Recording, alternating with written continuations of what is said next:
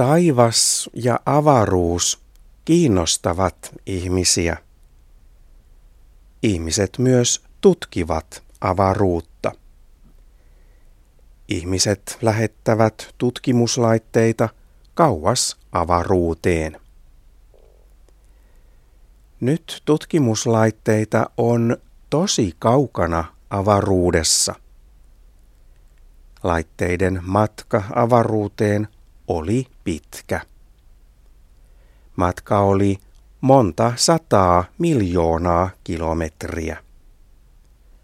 Matka kesti kymmenen vuotta.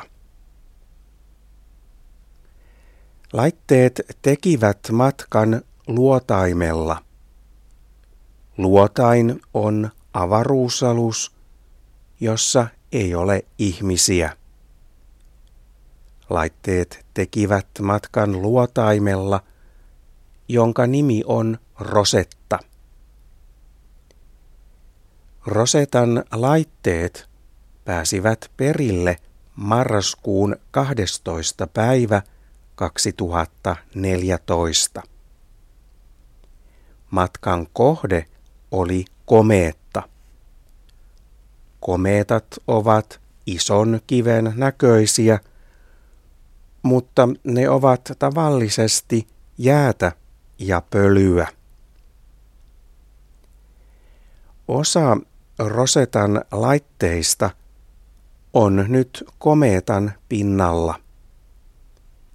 Tämä on ensimmäinen kerta, kun ihmisillä on laitteita komeetan pinnalla.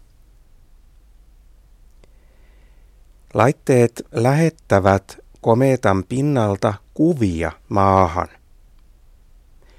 Tutkijat toivovat, että laitteet antavat myös paljon uutta tietoa. Tutkijat haluavat lisää tietoa siitä, minkälaisia komeetat ovat. Rosetta on eurooppalainen luotain. Luotaimessa on myös suomalaisia laitteita. Suomalaisia laitteita on myös komeetan pinnalla. Tämä on jännittävää aikaa suomalaisille tutkijoille.